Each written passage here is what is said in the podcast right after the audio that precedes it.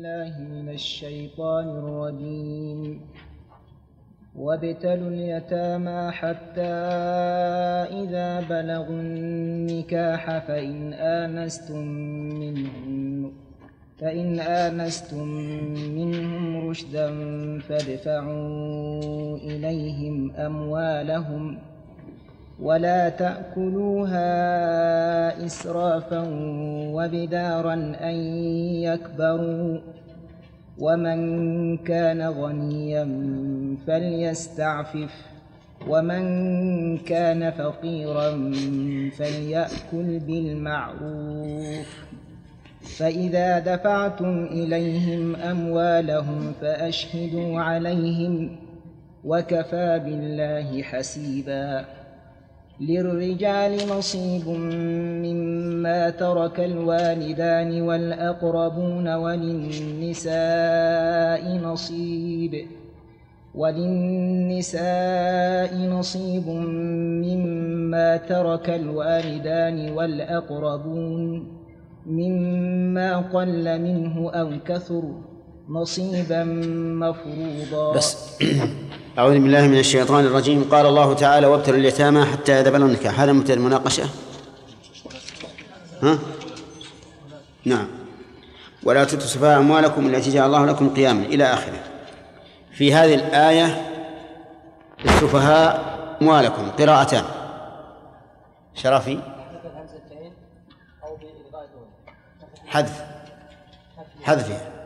اقرأها. السفهاء أموالا نعم. أو السفهاء أموالا نعم. من من المراد بالسفهاء؟ وكل من وكل من وكل صغير. نعم. هو الذي لا يحسن التصرف في ماله. إما إما إيش؟ نعم أحمد؟ إما لصغره أو جنونه أو سوء تصرفه. كذا؟ ذكرنا الأسباب ثلاثة الصغر والجنون وسوء التصرف. طيب. نعم. والله؟ مرفوع بضم مقدرة مقدرة من ظهورها اشتغال بحرف اشتغل المحل بحركة حرف الجر الزائد نعم حسيبا أنا ما عرفت لكم لكن أظنها مع إعرابه واضح ذا الملك تمييز نأخذ فوائد الآيات ما أخذناها الله منين؟ منين؟ من ولا السفهاء؟ ها؟ من الثانية؟ طيب. تحري... وصلنا إلى تحريم الأكل منها إسراف وبدارة. ها؟ نعم. طيب وجوب الاستعفاف لمن كان غنيا. طيب. من فوائد هذه الآية الكريمة جواز أكل الفقير بالمعروف من مال اليتيم. جواز أكل ولي اليتيم إذا كان فقيرا بالمعروف. وظاهر الآية الكريمة أنه يأكل بالمعروف ولو زاد على قدر الأجرة. فمثلا إذا كان أجيرا فله في الشهر مئة وإذا أكل بالمعروف لم يكفه إلا مئتان. فهل نقول يلزمه أقل يحل له أقل الأمرين؟ أو يحل له الأكل بالمعروف ولو زاد على الأجرة. ظاهر الآية الكريمة الثاني. ظاهر الآية الكريمة الثاني. لأن الولي محبوس على التصرف لليتيم فلا بد له من من مأكل ومشرب فليأكل بالمعروف. وأيضا فإن هذا الولي ليس كالأجير الأجنبي. في مراعاة مال اليتيم. فلا ينبغي أن نلحقه بالأجل الأجنبي. لكن المعروف عند الفقهاء أنه يأكل أنه يأخذ الأقل من أجرته أو كفايته. وظاهر الآية نعم. ومن فوائد الآية أنه إذا كان فقيرا فأكل لا يلزمه إذا أغناه الله أن يرد ما أكل. لأن المباح لا ينقلب واجبا. قصدي لأن المباح لا لا ينقلب حراما. ولو قلنا بوجوب الرد إذا أغناه الله لم يكن هناك فائدة لإباحة الأكل. وذهب بعض أهل العلم إلى وجوب رد ما أكله إذا أغناه الله. فكأنه استقرض من مال اليتيم. لا أكل أكلا مباح ولكن الصحيح الأول أن أن الأكل مباح له ولا يجب عليه رده إذا أغناه الله. ومن فوائد الآية الكريمة اعتبار الحال وأن الأحكام تختلف بحسب الأحوال وهذا من حكمة الشريعة. من أين يؤخذ؟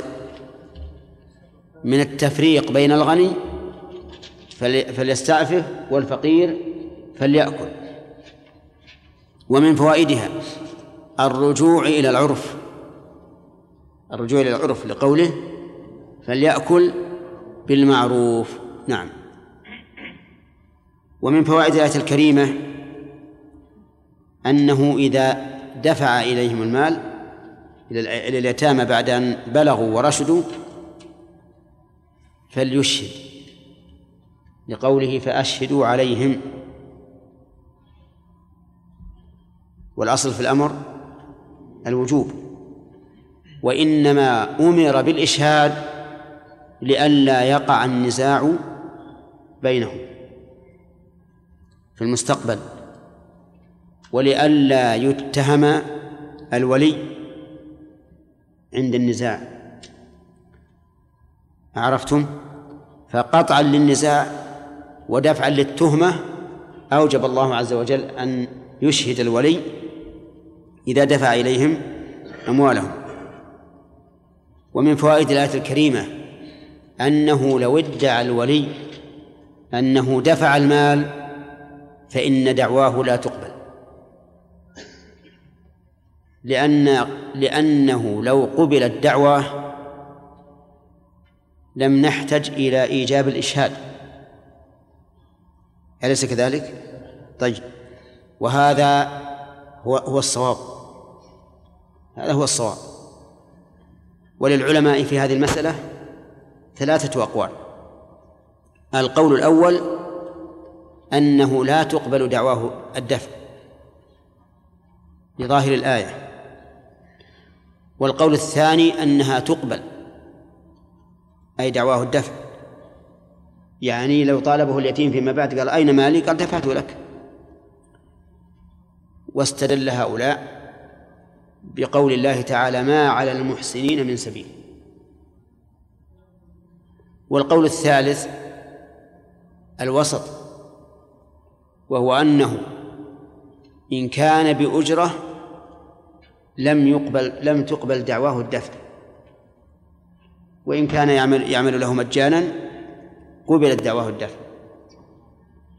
وعللوا ذلك بأن إذا كان يأخذ الأجرة لم يكن إحسانا محضا. لماذا؟ لأنه أبقى المال عنده لحظ نفسه. فلا يدخل في قوله تعالى ما على المحسنين من سبيل والأخذ بظاهر الآية أولى. الأخذ بظاهر الآية أولى وهو أنه لا يقبل دعواه الدفع لا تقبل دعواه الدفع إلا بشهود إلا بإشهاد أو إلا بشهود. إلا إذا وجدت قرائن قوية تؤيد هذه الدعوة مثل أن يكون الولي معروفا بالصدق والأمانة ويكون المولى عليه وهو اليتيم معروفا بالطمع والجشع فحينئذ نقبل قول الولي. بأي شيء نقبله؟ بالقرينة بقوة الظاهر. بقوة الظاهر. ولأننا لو لم نقبل قوله لكان في هذا آه، منع من التولي على أموال اليتامى. لأن الإنسان قد لا يتسنى له الإشهاد عند الدفع. ومن فوائد هذه الآية الكريمة تحذير الولي من أن يخون في ولايته وتحذير اليتيم من أن ينكر ما هو ما وقع. من أين نأخذها؟ من قوله وكفى بالله حسيبا فإذا كان الله عز وجل هو الكافي على حساب عباده فإنه فإن الإنسان سوف يخشى هذا هذا يخشى هذه المحاسبة ويتوب إلى الله منها. ومن فوائد الآية الكريمة العناية باليتامى وأموالهم. لأن اليتامى محل الرحمة حيث إن آباءهم قد ماتوا وليس لهم ولي يقوم بحاجتهم. ويتفرع على هذه الفائدة بيان رحمة الله عز وجل وأن رحمة الله عند المنكسرين عند الضعفاء.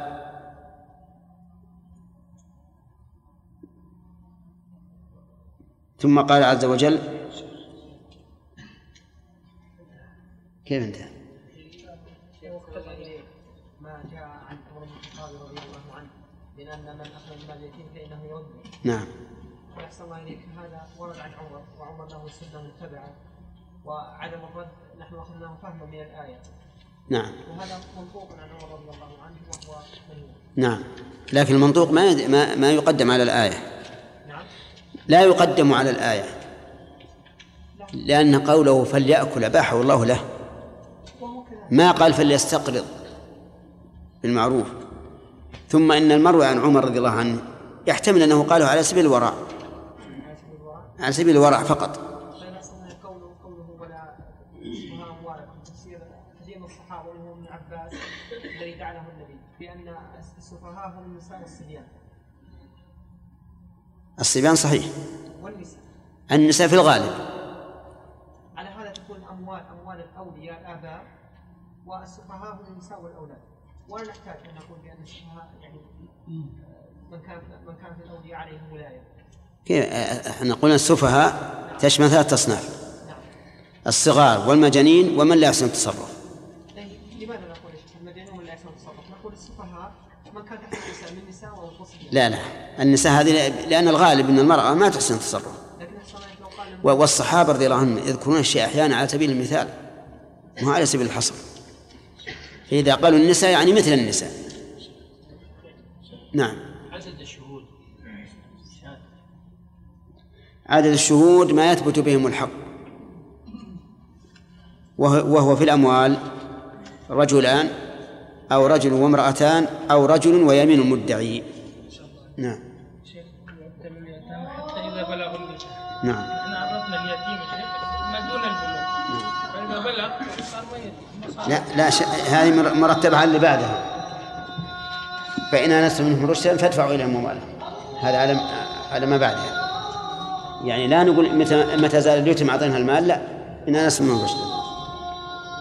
أعوذ بالله من الشيطان الرجيم. للرجال نصيب مما ترك الوالدان والأقربون. وللنساء نصيب مما ترك الوالدان والأقربون مما قل منه أو كثر نصيبا مفروضا. وإذا حضر القسمة أولو القربى واليتامى والمساكين فارزقوهم منه. وقولوا لهم قولا معروفا وليخشى الذين ول... لو وليخشى.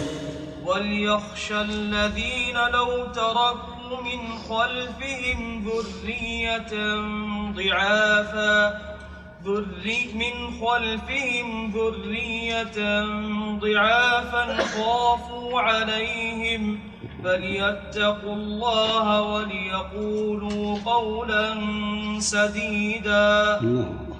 إن الذين يأكلون أموال اليتامى ظلما إنما إنما يأكلون في بطونهم نارا وسيصلون سعيرا. أعوذ بالله من الشيطان الرجيم. قال الله تعالى للرجال نصيب مما ترك الوالدان والأقربون. نبدأ أولا بالإعراب. فللرجال خبر مقدم ونصيب مبتدأ مؤخر. وكذلك وللنساء نصيب مما ترك الوالدان والأقربون. وقوله مما قل منه هذه متعلقة بمحذوف صفة لنصيب ويجوز أن تكون متعلقة بمحذوف خبر لمبتدأ محذوف. أي أيوة وذلك ذلك مما قل منه. وقوله نصيبا حال حال مما في قوله مما قل ومفروضا صفة أو حال أخرى. صفة لنصيب وهو أولى. ويجوز أن تكون حالا أخرى وهو مرجوح. يقول الله عز وجل للرجال نصيب مما ترك الوالدان والأقربون. نصيب أي حظ. ولم يبينه هنا لكن بينه في آيات تأتي.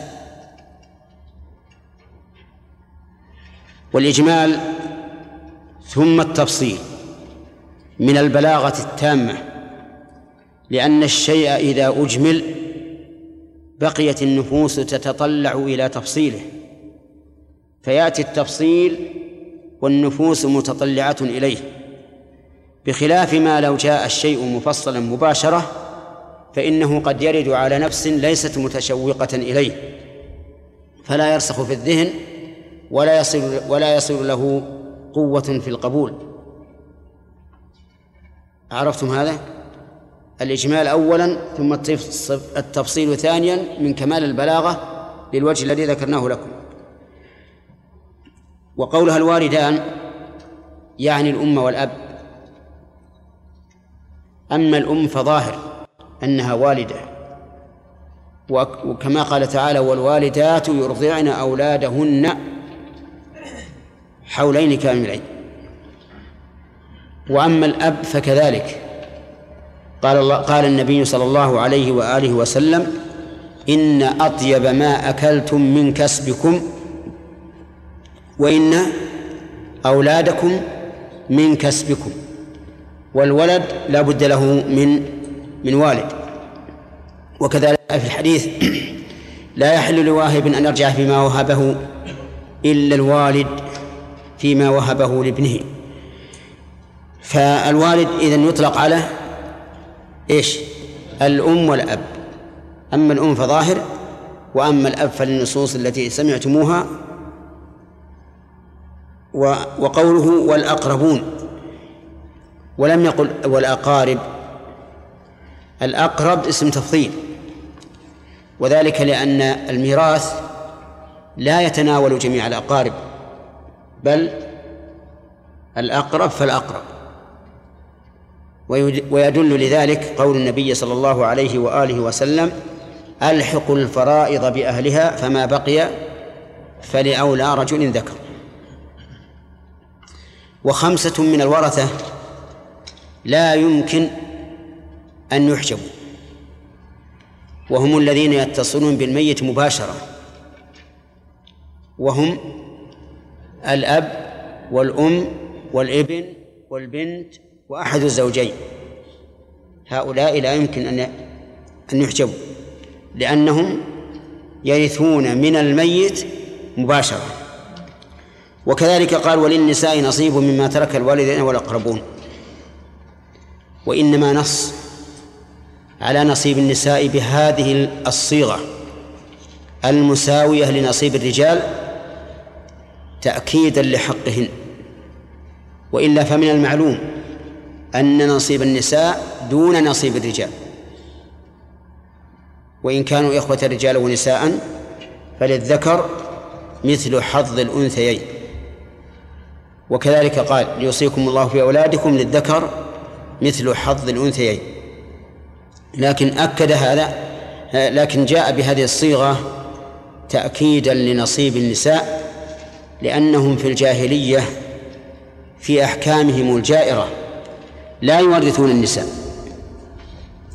يقولون إن من الميراث لمن حمل السلاح وخاض المعارك وهم الرجال وأما النساء فلا حق لهن في الميراث. ولا شك أن هذا حكم مبني على الجور. ولو نظرنا بادي الرأي لقلنا إن النساء أحق بالميراث من الرجال لأنهن أعجز وأضعف عن التكسب من الرجال. لكن حكم الله سبحانه وتعالى أحسن الأحكام. جعل لهن نصيبا وللرجال نصيبا ولكن لكثرة المسؤولية على الرجال جعل للذكر مثل حظ الأنثيين. قال مما قل منه أو كثر يعني نصيب من القليل أو الكثير. يعني سواء خلف الميت أموالا كثيرة أم أموالا قليلة. لو خلف درهما واحدا كان للرجال نصيب وللنساء نصيب. ولو خلف ملايين الملايين كان للرجال نصيب وللنساء نصيب. لا يقال إنه إذا قل المال فلا نصيب للنساء أو إذا كثر المال فلا نصيب للنساء بل نقول لا فرق بين القليل والكثير. وقوله مما قل منه أو كثر هذه الجملة ينبغي الوقوف عليها. مما قل منه أو كثر. لأن ما بعدها نصيبا مفروضا لا يتعلق بكثر وقل بل هو متعلق بمقدر. المعنى جعل هذا نصيبا مفروضا أو حال كونه نصيبا مفروضا لكنه لا يتعلق بالفاعل في قل أو كثر. وقوله تعالى مفروضا المراد أنه محتم. وليس المراد أنه مقدر لأن ميراث الأولاد إذا اجتمعوا بنين وبنات ليس مقدرا ليس بفريضة بل هو تعصيب. ولكن المراد بالفرض هنا إيش؟ الحتم.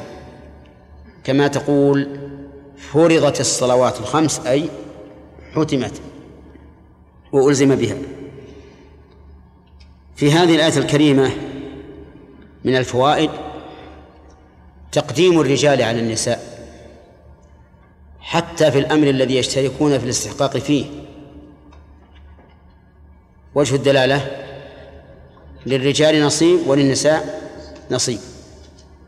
وهذا هو المشروع والمعقول والفطري أن يكون الرجال هم المقدمين.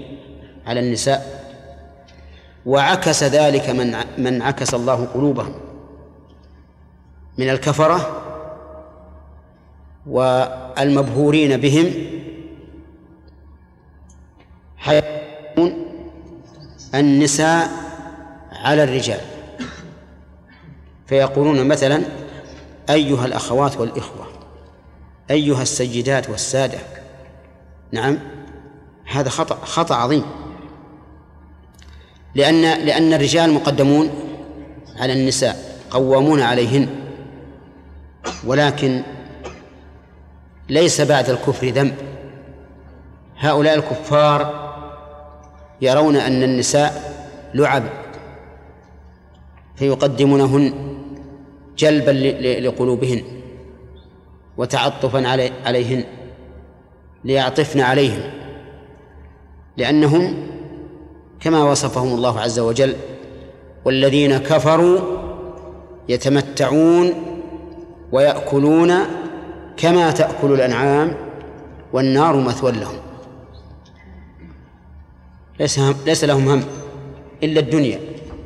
فجاء قليل البصيرة ضعيف الدين فأخذوا هذه الحقارة منهم والتهموها من غير أن يقدروا النتائج. وأنهم بذلك مخالفون لطريقة الشريعة وللفطر السليمة وللعقول الحكيمة. من فوائد هذه الآية الكريمة بيان أن الدين الإسلامي هو الذي انتصر للمرأة وأعطاها حقها بعد أن كانت مهضومة في في, في الجاهلية. وجهه وللنساء نصيب مما ترك الوالدان والأقربون. ولكن الدين الإسلامي لم يعطي المرأة أكثر من حقها ولم ينزلها أكثر من منزلتها بل أعطاها الحق اللائق بها وهو معروف الحمد لله بكتاب الله وسنة رسوله صلى الله عليه وسلم. ومن فوائد الآية الكريمة أن الرجال والنساء المستحقين للميراث يستحقون منه سواء كان المتروك خلف الميت كثيرا أم قليلا لقوله مما قل منه أو كثر. ومن فوائد الآية التحذير مما يتهاون به بعض الناس اليوم. يموت الميت عن زوجته وبناته وله أبناء عم عصبة ليسوا في البيت. فتجد أهل الميت يأكلون من طعام البيت وينتفعون بأجهزته كالثلاجات وغيرها دون أن يستأذنوا من لهم حق في الميراث. وهذا لا يجوز لأنه إذا مات الميت فبدل أن يكون ماله له شخصيا صار موزعا بين ورثته. كل وارث يستحق من هذا الميراث قل المال أو أو كثر. وهذه مسألة ينبغي لطلبة العلم أن ينبهوا العامة عليها لأن العامة قد لا يفهمون وإلا فعندهم ولله الحمد ورع عندهم ورع يردعهم عن هذا لكنهم لا يفهمون. ومن ومن فوائد الآية الكريمة أن هذا النصيب واجب لقوله نصيبا مفروضا. ومن فوائدها جواز حذف ما يعلم. منين من قوله مفروضا. فمن الفارض؟ الله. لكن حذف وبني الوصف للمفعول للعلم به. فهو كقوله تعالى وخلق الإنسان ضعيفا. والذي خلقه الله عز وجل. ثم قال تعالى وإذا حضر القسمة أولو القربى واليتامى والمساكين فارزقوهم منه. الذي يظهر لي والعلم عند الله من هذه الآية وما والتي قبلها أن الناس فيما سبق إذا أرادوا قسم مال الميت يقسمونه علنا ظاهرا. سواء كان ظاهرا للناس عموما أو ظاهرا لمن حولهم. لقوله إذا حضر القسمة أولو القربى إذا حضر القسمة أي قسمة المال الموروث. أولو القربى أظن ناخذ الإعراب قبل. وإذا حضر القسمة أولو القربى القسمة مفعول مقدم وأولو فاعل مؤخر. ورفع بالواو لأنه ملحق بجمع المذكر السالم وحذفت النون منه للإضافة. واليتامى معطوفة على أولو والمساكين معطوفة على أولو. وقوله فارزقوهم جواب الشرط. إذا واقترنت الفاء بها لأنها طلبية. والجواب الذي يقترن بالفاء سبعة أنواع. جمعت في بيت من الشعر. ينشده لنا خالد.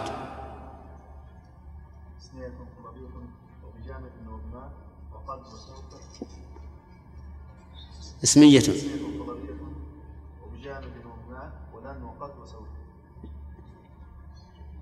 خالد الثاني. صح. اسمية طلبية وبجامد وبما وقد وبلن وبالتنفيس. الجملة التي معنا الجوابية من أي نوع؟ طلبية. فارزقوهم منه وقولوا لهم قولا معروفا واضح إعراب يقول الله عز وجل إذا حضر القسمة أي قسمة المال الموروث إذا حضروا أولو القربى يعني أصحاب القرابة الذين لا يرثون. وإنما قلنا الذين لا يرثون لأن الذين يرثون لهم نصيب من هذا المقسوم لكن الذي لا يرثون. واليتامى. طيب قبل أمشي. القربة هنا بمعنى إيه؟ بمعنى القرابة. بمعنى القرابة. وقوله واليتامى جمع يتيم وهو من مات أبوه قبل بلوغه. قبل بلوغ من؟ قبل بلوغ الأب ولا الولد؟ الولد. من مات أبوه قبل بلوغه سواء ذكر أم أنثى. والمساكين هم الفقراء. وسموا مساكين لأن الفقر أسكنهم. فإن الفقر أعاذنا الله وإياكم منه. يوجب الذل. وأن لا يتكلم الإنسان. لأنه يشعر بأنه غير مسموع وغير مقبول. فتجده ساكنا. لا يتكلم. لأنه لا لا يسمع. ولكن قد يكون هذا الفقير المسكين عند الله مسموعا. رب أشعث أغبر مدفوع بالأبواب لو أقسم على الله لأبر. والشأن كل الشأن أن تكون وجيها عند الله. وأنت يرحمك الله إذا كنت وجيها عند الله فستكون وجيها عند العباد.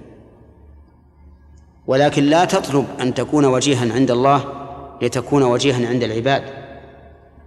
اطلب أن تكون وجيها عند الله لتنال رضاه. وإذا رضي الله عنك أرضى عنك الناس. قال فارزقوهم منه فارزقوهم منه أي أعطوهم. أعطوهم لأن الرزق بمعنى العطاء. وقوله منه ولم يقل فيه لأن هؤلاء يعطون من المال رأسه من رأس المال من أصله. وأما أموال اليتامى فقال الله تعالى ارزقوهم فيها. وقد سبق لنا أنه قال فيها ولم يقل منها لأنهم يرزقون بعد الاتجار بها بها. فيعطون من من إيش؟ من الربح. وهو إشارة يعني ما سبق إلى أنه ينبغي لولي اليتيم أن يتجر في ماله حتى يحصل على ما يرزقه فيه. أما هنا قال ارزقوهم منه يعني من هذا المال الذي يقسم أمامهم. وقولوا لهم قولا معروفا سبحان الله. إحسان إليهم بالفعل وإحسان بالقول. قولوا لهم قولا معروفا أي قولا طيبا. تطيب به نفوسهم. فلنفرض أن المال كثير وأن كل وارث سيحصل على مليون ريال مثلا. فإذا أعطيت الفقير مئة ريال الحاضر ربما يقول مئة من مليون. قل له قولا معروفا تطيب به نفسه حتى تجمع له بين الإحسان القولي والإحسان الفعلي. عكس والعياذ بالله من قلبه حجر إذا وجد اليتيم حوله قال وش اللي جابك؟ اذهب اطلب الرزق عند الله. فهذا قلبه ليس لينا لعباد الله ولا راحما لهم. والإنسان يجب أن يقدر أنه لو كان هو بهذه الحال ماذا يفعل؟ سوف يتشوف إلى شيء من هذا المال وسوف يرى أن من أشد الأشياء عليه أن يصرف ولا سيما إذا صرف بقول منكر غير معروف. يقول الله عز وجل في في هذه الآية إذا حضر القسمة إلى آخره. في هذه في هذه الآية الكريمة من الفوائد أمر من من قسم مالا وحضره هؤلاء الأصناف الثلاثة الأقارب واليتامى والمساكين أن يعطيهم منه. وهل, وهل الأمر للوجوب؟ يحتمل أن يكون للوجوب ويحتمل أن يكون للاستحباب لأنه أمر بأدب. وقد قال بعض العلماء كل الأوامر المتعلقة بالآداب وحسن الأخلاق فهي للاستحباب. فعلى كل حال المهم أن نقول الأمر بإعطاء من حضر القسمة. ومن فوائد الآية جواز جواز قسمة المال المشترك بحضور غير الشركاء. من أين يؤخذ؟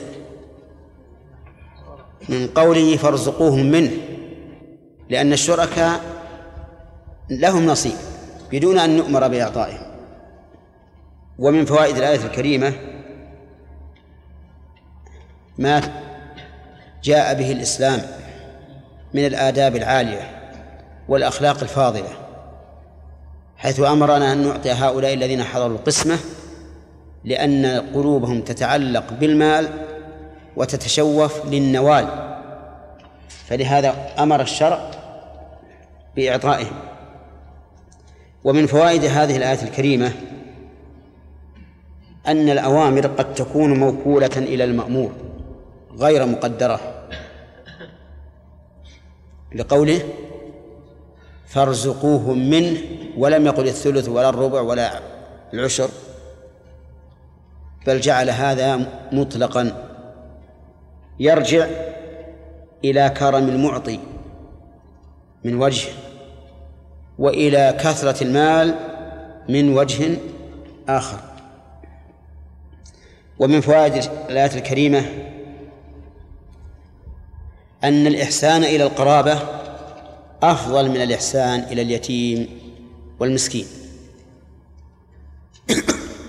وجه ذلك أنه قدمه. ولهذا لما أخبرت إحدى أمهات المؤمنين رسول الله صلى الله عليه وآله وسلم أنها أعتقت لا جارية لها. قال لها رسول الله صلى الله عليه وآله وسلم أما أنك لو أعطيتيها يعني أقاربها لكان خيرا لك. فدل هذا على أن صلة الرحم أفضل من إعطاء البعيد. ومن فوائد الآية الكريمة عناية الشرع بل عناية الله عز وجل بالضعفاء المستحقين للعناية من أين تؤخذ؟ من اليتامى والمساكين لأن اليتيم صغير منكسر القلب لفقد أبيه يحتاج إلى رعاية وعناية والمسكين كذلك فقير ذليل يحتاج إلى من يجبر ذلة ويسقي ظمأه ويكسو عورته. ومن فوائد الآية الكريمة أنه ينبغي لمن أعطى أحدا شيئا أن يقول له قولا معروفا يطيب قلبه ويبعده من المن بالعطاء. لأن المن بالعطاء كبيرة. المن بالصدقة من كبائر الذنوب وهو مبطل للأجر. لقوله تعالى يا أيها الذين آمنوا لا تبطلوا صدقاتكم بالمن والأذى. ومن فوائد الآية الكريمة الجمع بين الإحسان القولي والفعلي الفعل من قوله ارزقوهم منه والقول قولا معروفا. ثم قال الله عز وجل وليخشى الذين لو تركوا من خلفهم ذرية ضعافا خافوا عليهم فليتقوا الله وليقولوا قولا سديدا. اللام في قوله وليخشى لام الأمر والفعل مجزوم بها بحذف الألف وأصل يخشى يخشى بالألف. وسكنت اللام لام الأمر هنا. لماذا يا عبد الرحمن؟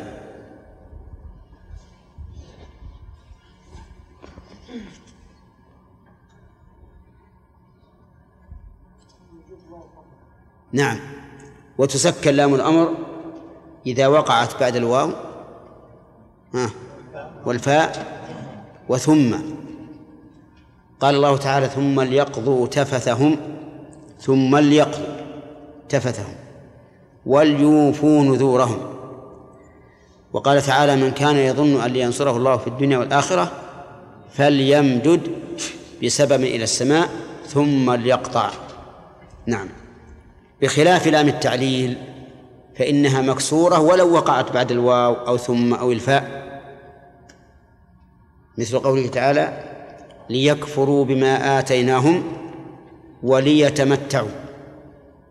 لا تقرأها وليتمتعوا إلا إذا ثبت أن فيها قراءة بسكون اللام فحينئذ تكون اللام لام الأمر ولا ولا تكون لام التعليل. وقوله لو تركوا من خلفهم لو هنا شرطية فعل شرطها تركوا وجوابه خافوا عليهم. لو تركوا خافوا عليهم. وهنا خرجت الآية الكريمة عن الأكثر في جواب لو. ما الأكثر في جواب لو؟ إذا كان مثبتا أن تقترن به اللام. فيقال لو جاء زيد لجاء عمرو. لو تركوا من خلفهم ذرية ضعافا لخافوا عليهم. ولكن اللام تحذف أحيانا في جواب لو في الإثبات.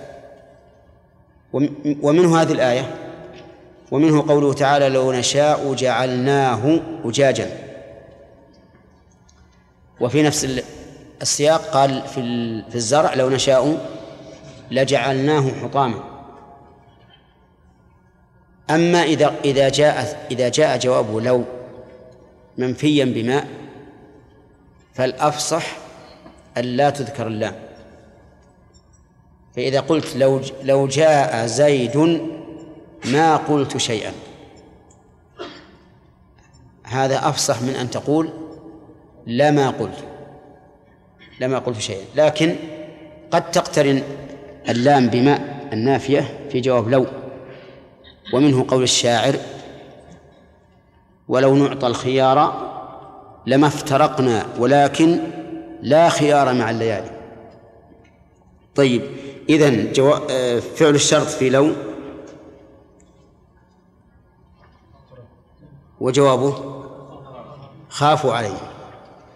وتكميلا للفائدة لو تأتي على أوجه.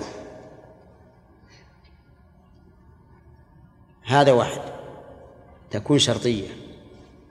والثاني أن تكون إيش؟ مصدرية. أن تكون مصدرية. كقوله تعالى ودوا لو تدهنوا فيدهنون أي ودوا إدهانكم فيدهنون وهل هي إذا جاءت شرطية هل تكون جازمة؟ لا. هي من أدوات الشرط غير الجازمة. وقوله تعالى فليتقوا الله. هذا أمر بالتقوى تأكيد للأمر بالخشية في قوله وليخشى يقول الله عز وجل مذكرا هؤلاء الذين يأكلون أموال اليتامى ويضيعونها. يقول وليخشى الذين لو تركوا من خلفهم ذرية ضعافا خافوا عليهم ليخشوا الخشية أشد الخوف. ولا تكون إلا مع العلم. لقوله تعالى إنما يخشى الله من عباده العلماء. فيقول يخشى هؤلاء الذين لو تركوا من خلفهم ذرية ضعافا وفاعل مفعول يخشى محذوف أي ليخشى أن يضيعوا أن يضيعوا أموال اليتامى ويأكلوها. وقالوا ذرية ضعافا الذرية هم الأولاد من بنين وبنات وأولاد البنين وأولاد بني البنين. وأما أولاد بني البنات وأما أولاد البنات وأولاد بنات البنات وبني البنات فإنهم لا يدخلون في الذرية. هذا هو المشهور عند أهل العلم. فلو قال القائل هذا وقف على ذريتي لم يدخل أولاد البنات في هذا الوقف. لأن أولاد البنات ليسوا من الذرية فهم كالأولاد والبنين. لا يدخل فيهم أولاد البنات ولا بنو آه، أولاد ولا بنو أولاد البنات. فإن قال قائل هذا القول ينتقض بعيسى بن مريم فإن الله تعالى جعله من ذرية إبراهيم وهو ليس وهو وهو ابن بنت.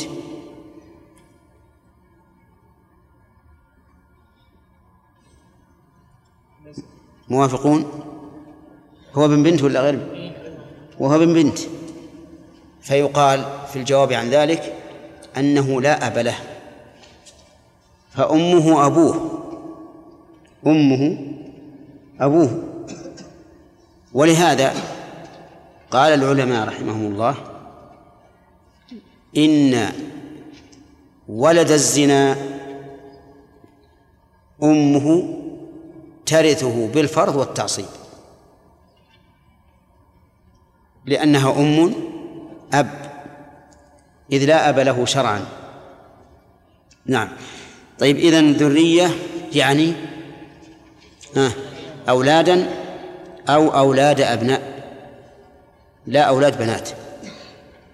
وقوله ضعافا يعني لا يستطيعون أن يتكسبوا لعدم رشدهم ولصغر سنهم. فكل واحد من الناس إذا حضرته الوفاة وله أولاد صغار سوف يخاف عليهم ويفكر ويقدر من يتولاهم بعده. ولكن المؤمن يقول كما قال عمر بن عبد العزيز رحمه الله حين قال له ألا توصي لولدك؟ قال لا. إن كان ولدي صالحا فالله يتولى الصالحين. كما قال تعالى إن ولي الله الذي ينزل الكتاب وهو يتولى الصالحين. وإن كانت الأخرى فلن أعينه على فساده. الحكمة. جواب سديد. فأقول إن الضعيف من الأولاد هو الصغير أو المجنون أو السفيه. الذي ليس لديه رشد ولا يستطيع التصرف لنفسه. وقوله خافوا عليهم من أي شيء؟ من الضياع وأكل أموالهم. فليتقوا الله والتقوى هي اتخاذ وقاية من عذاب الله بفعل أوامره واجتناب نواهيه. هذا أجمع ما قيل في التقوى. وهذا إذا أطلقت التقوى وأفردت. أما إذا قيدت فإنها بحسب ما قيدت به. مثل قوله تعالى واتقوا يوما ترجعون فيه إلى الله. وكذلك إذا قرنت بالبر صار معناها اجتناب المعاصي صار معناها اجتناب المعاصي. اجتناب المعاصي. ومعنى البر؟ ها؟ فعل الطاعات فعل الأوامر. أما إذا أطلقت فهي تشمل هذا وهذا. فليتقوا الله ليت- ليتخذوا وقاية منه من عذابه. وليقولوا قولا سديدا. وليقولوا قولا سديدا. ما هو السديد؟ القول السديد ما سد موضعه. أي ما كان موافق صوابا موافقا للحكمة. انتبه. القول السديد ما سد موضعه بأن يكون إيش؟ صوابا موافقا للحكمة. وليس كل قول لين يعتبر سديدا.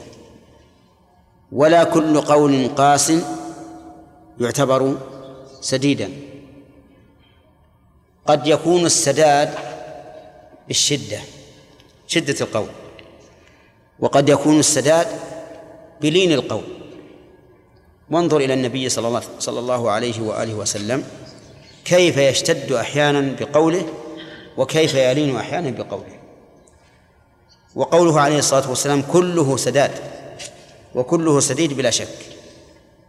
فليس السديد أن تلين في القول ولا أن تشتد به ولكن أن يكون قولك صوابا مطابقا للحكمة والحكمة تختلف باختلاف الأحوال وباختلاف الأشخاص وباختلاف ما موضوع الكلام. لو أن رجلا أراد أن يخطب في قوم أسرفوا على أنفسهم ووقعوا في المحارم فما هو السداد في خطبته؟ أن تكون الخطبة قوية وبانفعال وبزجر شديد وكأنه منذر قوم يقول منذر جيش يقول صبحكم ومساكم وإذا كان يخطب مع قوم لا ليسوا بهذه المثابة ولا يرون الشدة في القول بل ربما ينفرهم فإنه في هذه الحال يلين لهم القول فالقول السديد ما. ما سد محله بأن كان صوابا إيش؟ موافقا للحكمة. هل ورد ذكر القول السديد في غير الآية هذه؟ يحيى. نعم. يا أيها الذين آمنوا اتقوا الله وقولوا قولا سديدا. هنا. فليتقوا الله وليقولوا قولا سديدا. ما هي النتيجة لتقوى الله والقول السديد؟ النتيجة قال الله تعالى يصلح لكم أعمالكم ويغفر لكم ذنوبكم. نتيجة من أحب ما يكون من النتائج. يصلح لكم أعمالكم الدينية والدنيوية ويغفر لكم ذنوبكم أي, أي ما أذنبتموه. فعلينا أن نأخذ بهذه التوجيهات الإلهية والأوامر فنتقي الله ونقول قولا سديدا.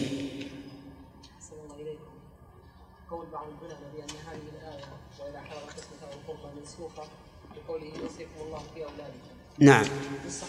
لا هذا غلط. ما هو صحيح. لأن من شروط الجمع من شروط النسخ. العلم بالتاريخ. هذا واحد. والثاني تعذر الجمع. تعذر الجمع. وهنا لا علم لنا بالتاريخ لا تعذر في الجمع. لأن الله قال فارزقوهم منه ما قال ارزقوهم إياه. منه. نعم؟ أي إذا قلنا الأمر الاستحباب صار إن شئنا أعطيناهم وإن شئنا لم هذا؟ نعم؟ لا لا لا ما هو مشاع. منه؟ اللي يقوم بها القائم على الورثة إن كان إن كانوا قد وكلوا أحدهم. وإلا فالخطاب للجميع. من شاء أعطاه. وهل في هذا مشروعية أمام لا قلنا هذا فيه جواز وهو مشروعية نعم ها نعتبره إيش؟ فعل كيف فعل؟ وش معنى فعل؟ كيف؟ لا لا التقوى هي اللي فيها الفعل قال فليتقوا الله وليقولوا نعم أحمد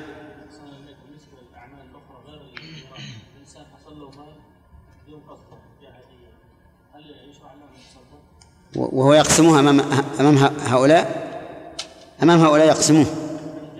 يقسمه أمام هؤلاء أو لا؟ طيب. نعم. أمام هؤلاء. ينبغي أنه يعطيه يعني من الكرم أنه إذا أهدي إليك أو تصدق عليك سواء حتى ولو بحالة الأغنياء. من الكرم أنك تهدي. نعم. نعم هم غير الفقراء إذا كانوا مذكورين مع الفقراء. مثل آية آية الصدقات. إنما الصدقات للفقراء والمساكين. فالفقراء أشد حاجة والمساكين أقل حاجة. شيخ قال اوقف هذا الشيء لذريته. ما الدليل على خروج أو أبناء البنت؟ الدليل على هذا؟ اللغة. ولكن هو يعني إذا كان مفهوم صار معناه أن حقيقة عرفية والحقيقة العرفية في في مخاطبات الناس مقدمة على الحقيقة اللغوية. ولكن ما أظن هذا. الناس إذا قال ذريتي ما ما يقصد أولاد بناته. يقول بنونا بنو أبنائنا. وبناتنا بنوهن أبناء رجال الأباعد هذا العصر يشمل الجميع. الآن ما أظن. رحم هذا تنبيه. يقول قرأت في صلاة المغرب في سورة الإخلاص كفوا بتسكين الفاء. وقبل قلت وهو بتسكين الهاء نرجو التنبيه عليها وتذكير الإخوة والله يحفظكم. أما كفوا فالظاهر أنه ما تبين الضمة كما ينبغي. وإلا أن أقرأها تعمدا كفوا بضم الفاء. وأما وهو فهي قراءة. كل ما جاءت وهو في القرآن ففيها قراءة بالتسكين في كل موضع. وهو العلي العظيم. وهو على جمعهم إذا يشاء قدير. وهي يقال بالكسر ويقال بالسكون. كفوا بالضم. ب- بالقراءة من نشوف الم- المصحف اللي معنا. نعم. في كل. في كل موضع. في كل موضع. في كل موضع.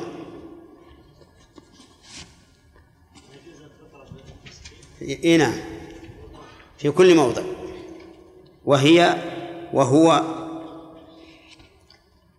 في كل موضع. نحن أعطيناكم قبل ضوابط القراءات لكن يمكن راحت عليكم. نعم. كيف؟ لا. كفوا بضم الفاء. لكن فيها قراءة ثانية. كفءا وكفؤا ثلاث قراءات. بالواو؟ بسكون فعل مع الواو ولا مع الهمزة؟ مع الواو. ثبتها لنا. جزاك الله خير. عشان ما لأنه الحقيقة يتكلف الواحد كفوا الضم. لكن ثبتها لنا. اللي عندي كفءا وكفوا. كف كفوا بضم الفاء. وكفءا وكفؤا ثلاث قراءات. نشوف الملاحظة بعد هذه. الأول بضم الهاء. والثاني بكسر الهاء عند جمهور القراء مطلقا. وسكن الهاء فيهما الكساء وقالون وأبو عمرو بعد الواو والفاء واللام. مثل فهو فهي وهو وهي لهو لهو الغني. لهي الحيوان. وسكنها الكساء وقالون أيضا في قوله تعالى ثم هو يوم القيامة. ثم هو يوم القيامة من المحضرين. فصار عندنا ثلاث حروف الواو والفاء واللام تسكن فيهما الهاء في كل في كل موضع. معروف؟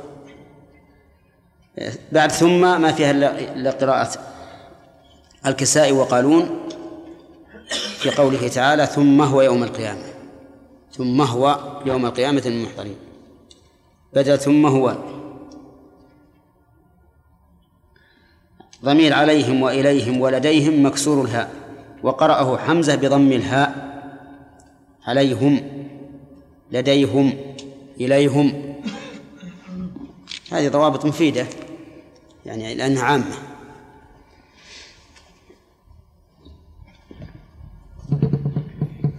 وأنت تحقق لنا ما قلت؟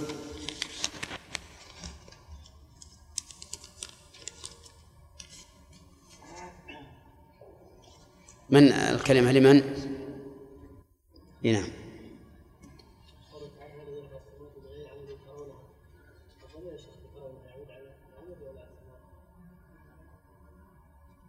فيها قولان للمفسرين. أحدهما أنها صفة لعمد أي بغير عمد مرئية لكم فعلى هذا يكون لها عمد لكنها لا ترى. والثاني أن الجملة مستأنفة والمعنى ترون السماء كما تشاهدونها ليس لها عمد وهذا هو الأقرب لقوله تعالى ويمسك السماء أن تقع على الأرض إلا بإذنه. نعم. نعم؟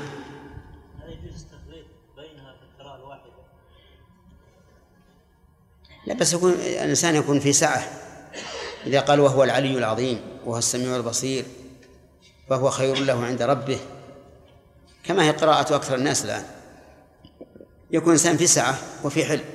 بل الذي ينبغي أن يقرأ الإنسان كل القراءات الثابتة السبعية ينبغي للإنسان العالم بها أن يقرأ بهذه أحيانا وبهذه أحيانا إلا أمام العامة. فلا يقرأ إلا بما يوافق ما بين أيديهم من المصاحف. كلمة القادمة لمن؟ ها؟ سليم. سليم.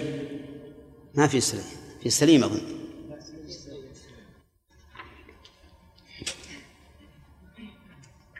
أقسم بالله يا موسى.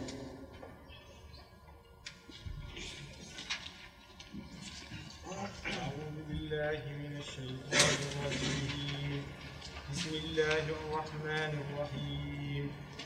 يوصيكم الله لا لا ما وصلناها إن الذين يأكلون. إن الذين يأكلون أموال اليتامى ظلما. إنما يأكلون في بطونهم نارا وسيصلون سعيرا.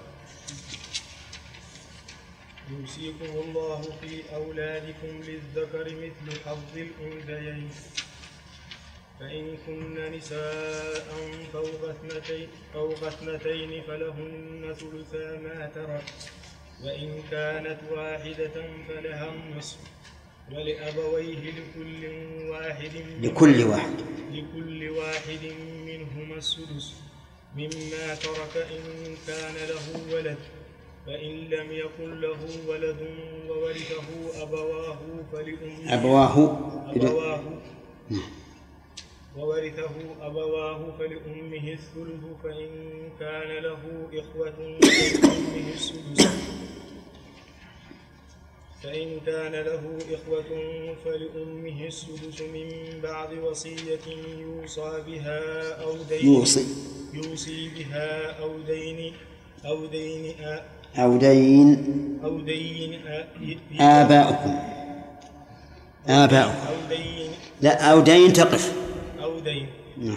آباؤكم وأبناؤكم لا تدرون أيهم أقرب لكم. أقرب لكم نفعا فريدة من الله. إن الله كان عليما حكيما. بس. أعوذ بالله من الشيطان الرجيم. أظن انتهينا إلى آخر قوله وقولوا سو... قولا سديدا. وليقولوا قولا سديدا. وأخذنا الفوائد من أين؟ قال الله تعالى وليخشى الذين تركوا إلى آخره. من فوائد هذه الآية تذكير المرء بما يحدث له حتى يراعي في ذلك غيره.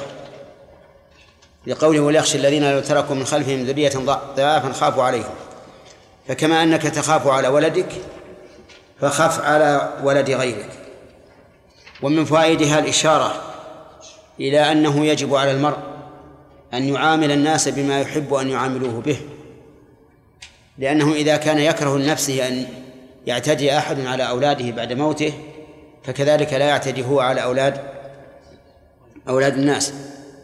ومن فوائدها أنها تشير بدلالة الإشارة إلى أن الإنسان إذا أراد أن يجني على غيره فليتذكر نفسه. فإذا كان مثلا يهم بأن يزني بامرأة فليذكر هل يرضى أحد أن يزني بأحد من محارمه؟ ومن المعلوم أن الجواب لا.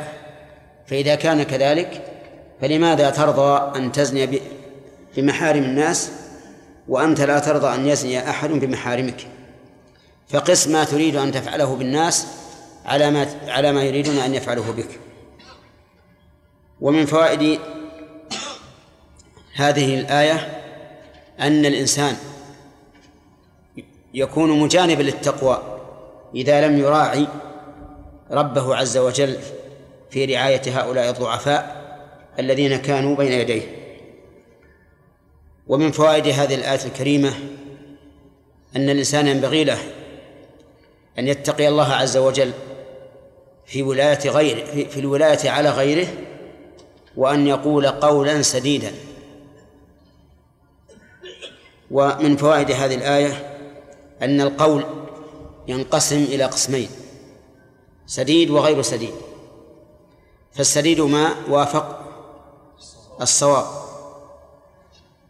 وغير السديد ما خالف الصواب. ومن ذلك اللغو من الكلام فإنه ليس بسديد.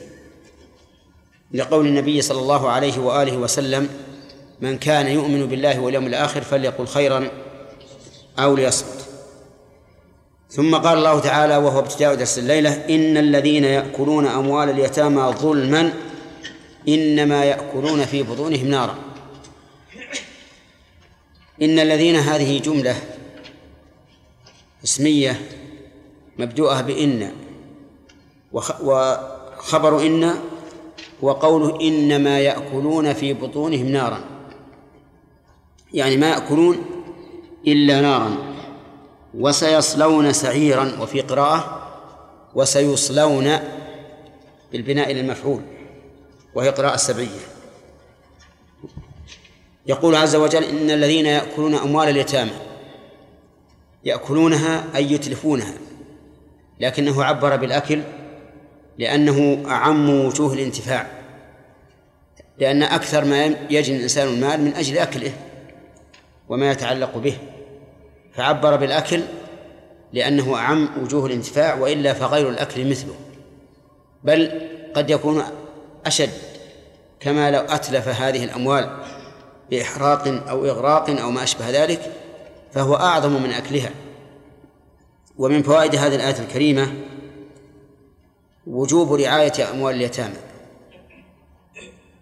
لقوله إنما يأكلون في بطونهم نارا. واليتامى سبق أنه هو الذي يموت أبوه ولم يبلغ. ومن فوائد الآية الكريمة أنه لو أكل مال اليتيم بحق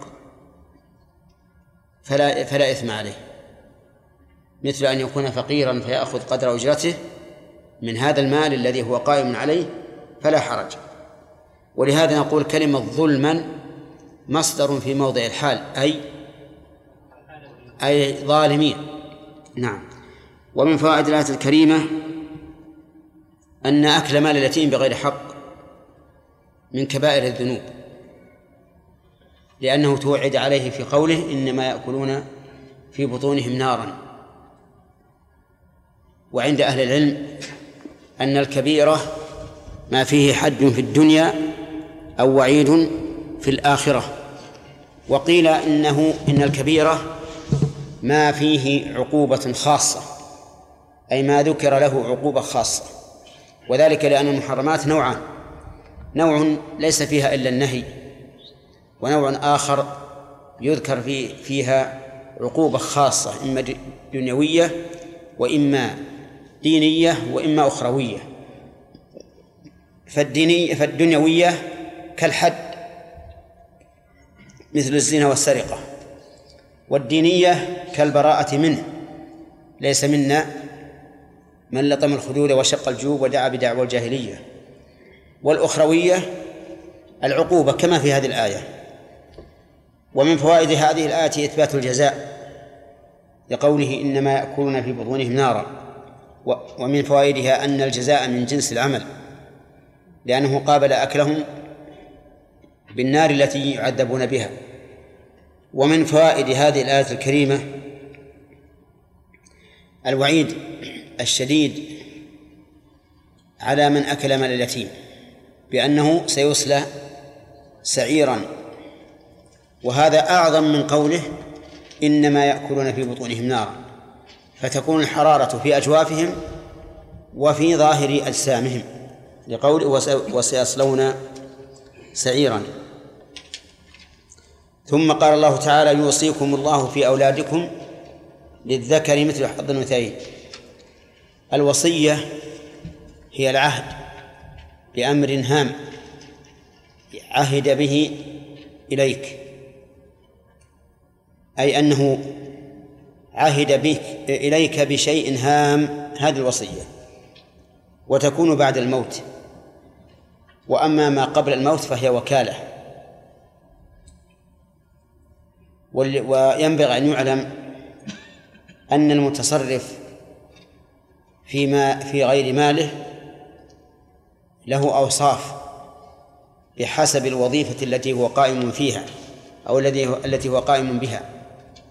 فتارة نسميه وكيلا وتارة نسميه وليا وتارة نسميه ناظرا وتارة نسميه وصيا.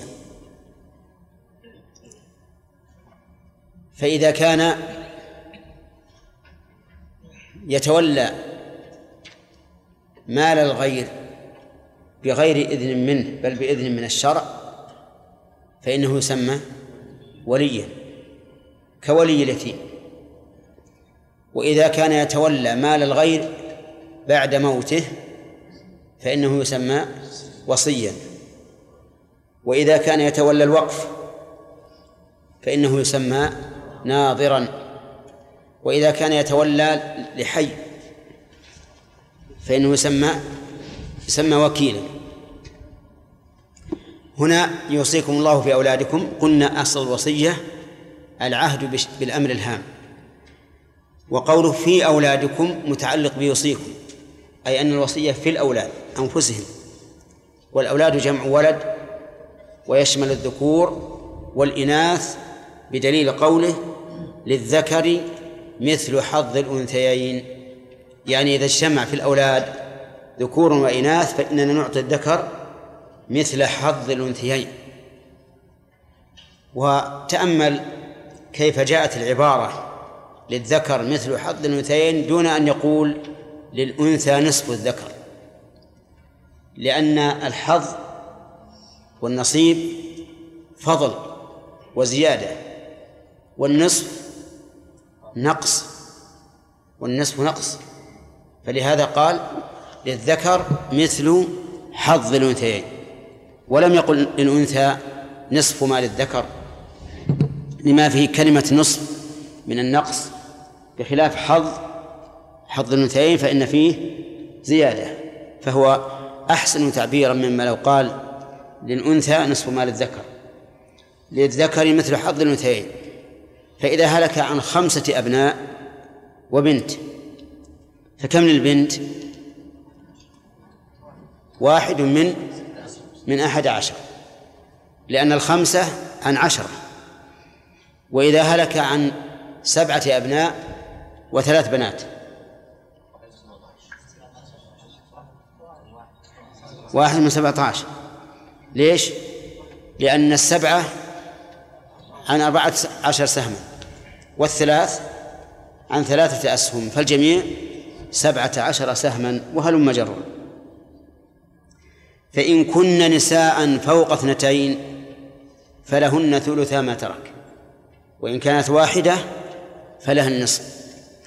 هنا قال فإن كن نساء ولم يقل فإن كانوا نساء أي الأولاد مع أنه جائز.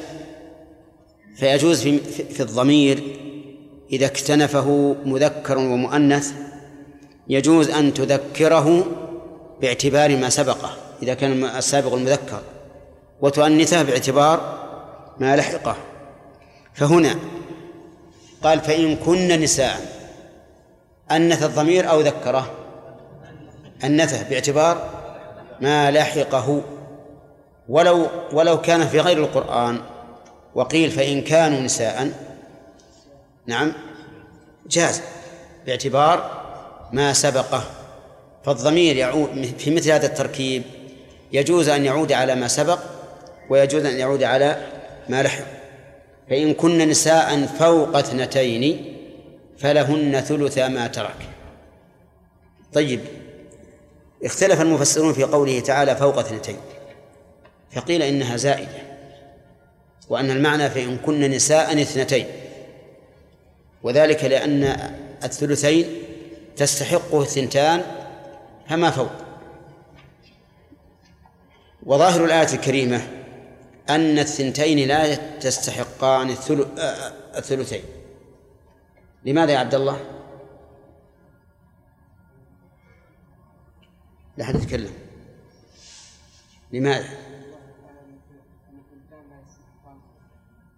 لا أنا ساكت لماذا؟ ما أريد أن تخبرني وش ظاهر ما ظاهر الآية ها؟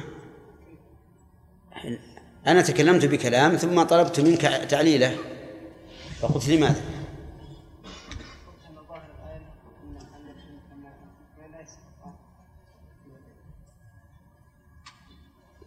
لماذا؟ أقول لماذا؟ أنه ظاهر الآية. لماذا كان هو ظاهر الآية؟ الظاهر أنك هذه الثانية للصرح. نعم. صالح؟ لا. لأنه قال فوق اثنتين. فظاهره أن الثنتين لا تستحقان الثلثين. مع أن الحكم خلاف ذلك. فلهذا قال بعض العلماء إنها زائدة ولكن الصحيح أنها ليست بزائدة بل هي مفيدة وأصلية ليتبين أن ما ما ما فوق الثنتين لا ينحصر. لو كنا عشرا أو عشرين فإن الفرض لا يزيد بزيادتهن. بقي علينا الثنتان. الثنتان لنا في تقرير الثلثين لهما عدة أوجه. الوجه الأول أنه قال وإن كانت واحدة فلها النصف. واحدة فلها النصف. مفهوم ما زاد على الواحدة ليس لها النصف. ولا نعلم فرضا للبنات سوى النصف أو الثلثين. فإذا لم يكن لها النصف بقي لها الثلثان. واضح؟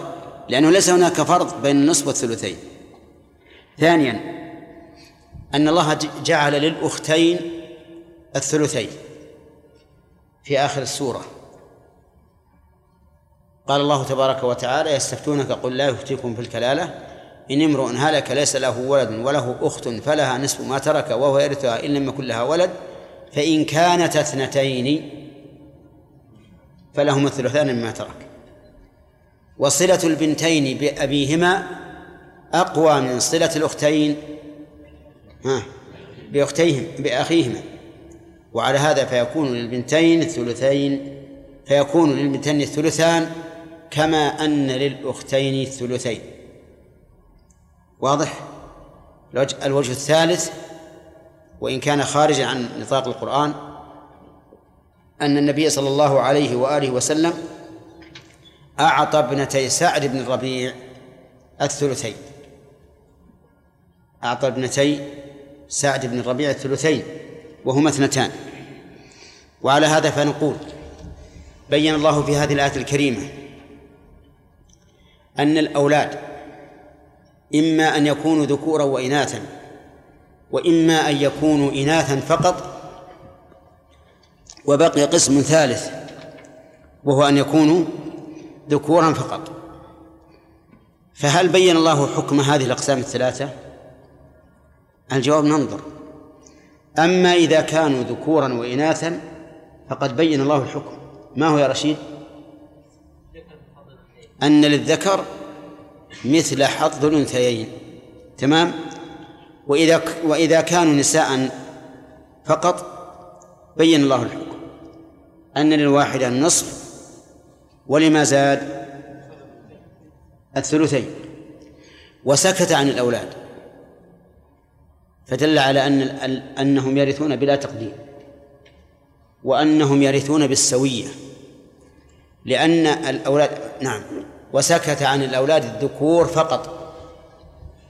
فدل هذا على أنهم يرثون بلا تقدير لأنه لو كان لهم مقدر لبينه كما بين المقدر للإناث. ولو كانوا يختلفون لبين ذلك كما بين اختلاف الواحدة من البنات مع الثنتين فأكثر. وعلى هذا فإذا كان ذكورا فقط فلهم المال. وكم تكون مسألتهم؟ من عدد الرؤوس. لاحظوا أن الورثة إذا كانوا عصبة فليس لهم لا تؤصل لهم مسألة. أصل مسألتهم من عدد رؤوسهم. فإذا كانوا مئة ابني عم مئة بني عم من كم المسألة؟ من مئة. على طول. على طول. نعم. إذا كانوا عصبة فمن عدد رؤوسهم مهما بلغوا. وإذا كانوا مئة بني عم وخمسين بنت عم.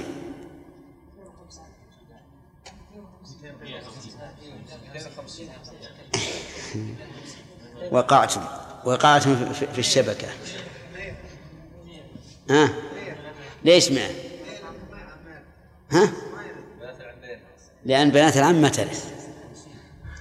بنات العم ما ترث. إذا كانوا مئة بني عم نعم وخمسين بنت عم خمسين بنت عم ما ترث. لأنه مر علينا قاعدة قريبا. لا يرث من من الحواشي من الإناث إلا الأخوات. بنات أخ بنات عم ليس لهن ميراث. طيب. يقول يقول عز وجل ولأبويه لكل واحد منهما السدس مما ترك. طيب في قراءة إن كانت واحدة فلها النصف. كانت واحدة فلها النصف. وعلى هذه القراءة تكون كان تامة. تامة. وكانت تامة هي التي يكتفى بمرفوعها عن خبرها لأنها لا تتطلب سواه فهي تامة به والناقصة هي التي تحتاج إلى خبر لأنها لا تتم إلا به ولهذا سميت سميت كان إذا اكتفت بمرفوعها سميت تامة لا تحتاج إلى تكميل. ففيها قراءتان. إن كانت واحدة إن كانت واحدة. طيب. ولأبويه أبوي من؟ أبوي أبوي الميت. ولم يسبق له ذكر. لكن المقام يقتضيه. كيف بأي بأي دليل أنه يقتضيه؟ لقوله مما ترك. لأن الإنسان لا يترك ماله إلا بعد موته ولأبويه يعني أباه وجده. ها؟ أبوي يا أخوان. الأب هو الذكر. الأم أم. يقول وأميه مثلا. آه. من باب التغليب. إذن الأبوان هما الأب والأم وهو هنا ملحق بالمثنى أو مثنى. ملحق. تمام. طيب. لأبويه أي- أبوي الميت لكل واحد منهما السدس. قول لكل واحد منهما السدس هذه هذا بدل من قوله ولأبويه بإعادة العامل. بإعادة العامل. والبدل معروف أن له حكم المبدل في إعراب في إعرابه.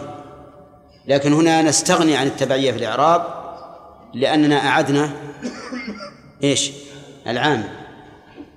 ولأبويه لكل واحد منهما السدس مما ترك إن كان له ولد. لكل واحد منهما أي من الأبوين السدس مما ترك ابنهما أو بنتهما أيضا. إن كان له له أي للميت ولد. وقول إن كان له ولد يشمل الذكر والأنثى. فإذا كان الميت له أبوان وله أولاد فلكل واحد من الأبوين السدس. لا يزيد على هذا. لكل واحد منهم السدس مما ترك. إن كان له ولد إلى قوله فإن لم يكن له ولد. طيب لكل واحد من السدس إن كان له ولد. فإن كان الولد ذكرا فللأم السدس وللأب السدس والباقي للابن. وإن كان أنثى فرض لها. فرض لها فرضها. فرض لها فرض- فرضها وهو, وهو النصف إن كانت واحدة أو الثلثان إن كانت زائدة. طيب. والباقي؟ والباقي للأب تعصيبا. لقول النبي صلى الله عليه وآله وسلم ألحق الفرائض بأهلها فما بقي؟ فلأولى رجل ذكر. طيب. إذن ميراث الأبوين مع الولد. فرض أو تعصيب. أما الأم ففرض وليس لها تعصيب إطلاقا. وفرضها السدس مع وجود الولد ذكر كان ذكرا كان أم أنثى. وأما الأب فإن كان في الأولاد ذكور فليس له إلا السدس. وإن كانوا إن كان ورث إناثا فله السدس فرضا والباقي إن بقي تعصيبا. وحينئذ نقول إما أن يكون الولد الذي الذي مع الأبوين ذكورا فقط أو إناثا فقط أو ذكورا وإناثا. فإن كانوا ذكورا فقط فليس للأب ولا للأم إلا السدس.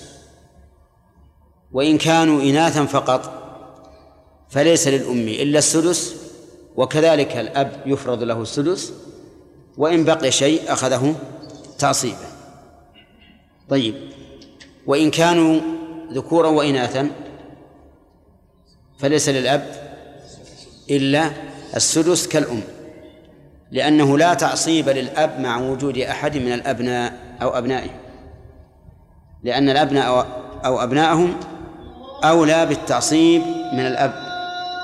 الشيطان الرجيم. قال الله تعالى يوصيكم الله في أولادكم للذكر مثل حظ الأنثيين. ذكرنا أن في الآية دليلا على أن الله أرحم بالإنسان من أمه وأبيه. فما وجه الدلالة من هذه الآية؟ محمد. بأولادهم وهذا يدل على أنه أرحم بهم من آبائهم. طيب. وذكرنا من فوائد الآية أنه إذا اجتمع في الميراث أب وابن كان للابن نصف نصف ما للأب ما ما للولد. من أين يؤخذ؟ إذا اجتمع في الميراث ابن وبنت فإن الذكر يعطى مثل ال- الأنثى مرتين. لقوله الذكر مثل الأنثيين. وذكرنا الفائدة في قوله للذكر مثل حظ الأنثيين ولم يقل للأنثى نصف ما للذكر. فائدة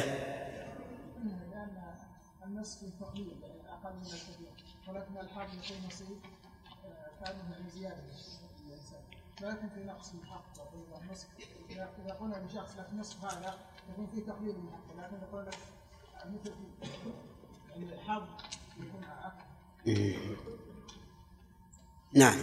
لما كان نصيب الأنثى نصف نصيب الذكر جبر الله هذا النقص بقوله مثل حظ الأنثيين. لا. أن حظ فيها فضل وزيادة أما نصف نصف الذكر فيها نقص. نعم.